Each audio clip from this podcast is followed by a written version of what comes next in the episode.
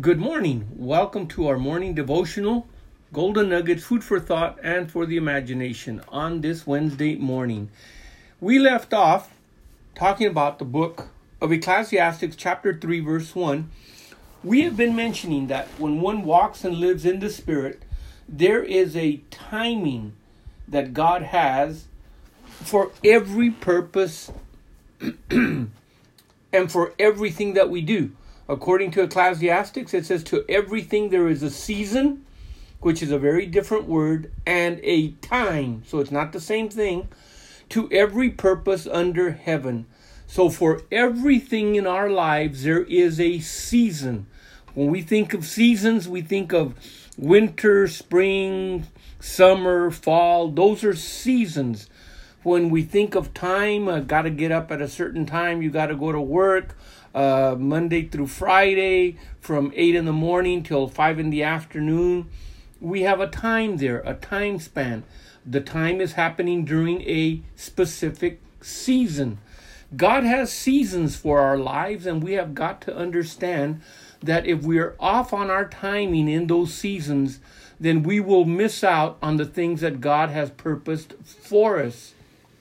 So, if we continue this thought, let's take uh, the book of Ruth and let's take Ruth and Naomi. For those of you that have read it before in chapter 1 and chapter 2, how her husband and two sons went up to Moab during a time of famine that was taking place there in Bethlehem of Judah, where they were at. And they spent about 10 years up there. During that time, the husband dies, the both sons die, and only the daughter in laws are left. Now, what we have to understand from this story is if they had not if they had not gone up there then the examples and the shadows and the types that are found in the scripture and the life of Ruth being of the lineage through which Jesus himself would come and be born would have been missed had they not gone. But by having gone, even though it cost them the life of the husband and the life of the two sons, Ruth wound up finding something in Naomi that was worth following, and she followed. And of course, God's timing was so perfect that it was during the harvest season, and Boaz was uh, the owner of the field where Ruth was actually gleaming of the harvest that was being left uh, for the poor.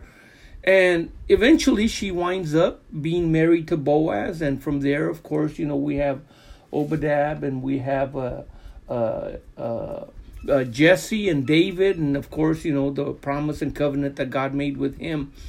So it's interesting that even in a story like that, that we can find that God's timing is of essence for everything, for every purpose, and for everything that we do.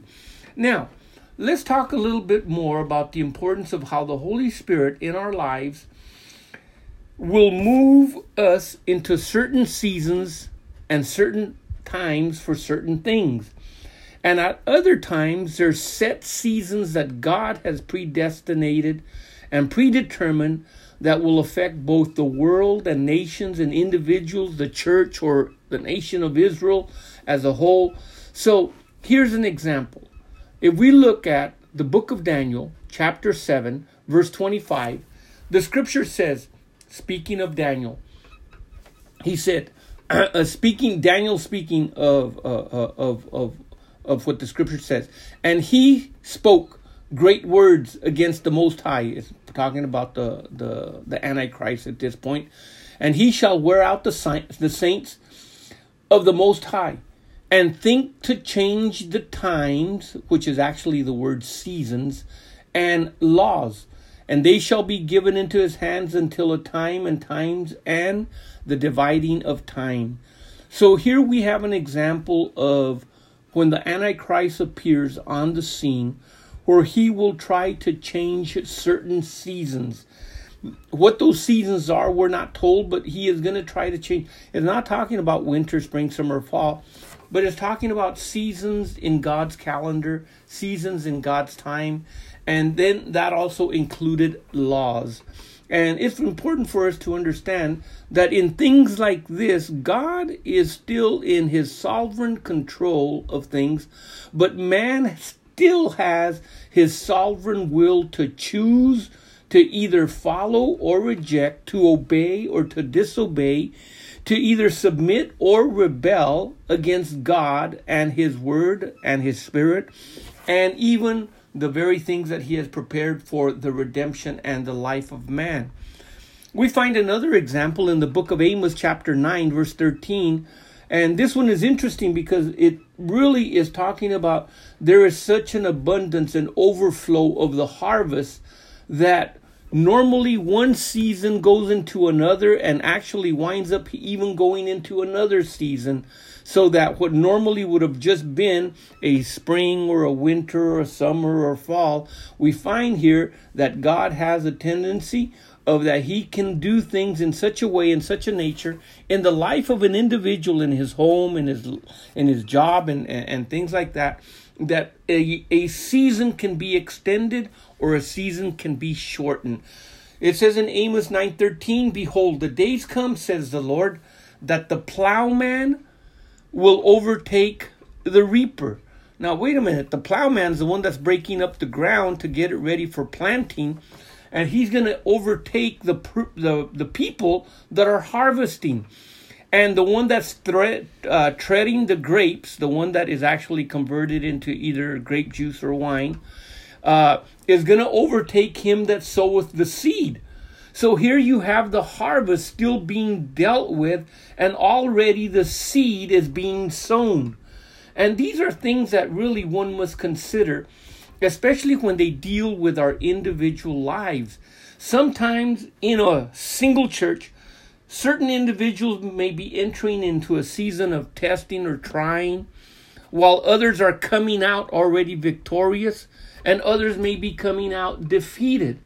So, during a certain period of time, you may have certain seasons taking place in lives of individuals, and yet certain things that are happening to one, and everybody may be thinking, well, why is he going through this and why are they going through that if we're all in the same church? because we go through seasons and then churches as a whole can go through seasons we can have national revival at a certain time and then once that season is over it seems to dwindle out and the harvest is over. There's been so many times of revival in our nation and other nations and it continues up until man literally quenches it. But let's continue for another thought.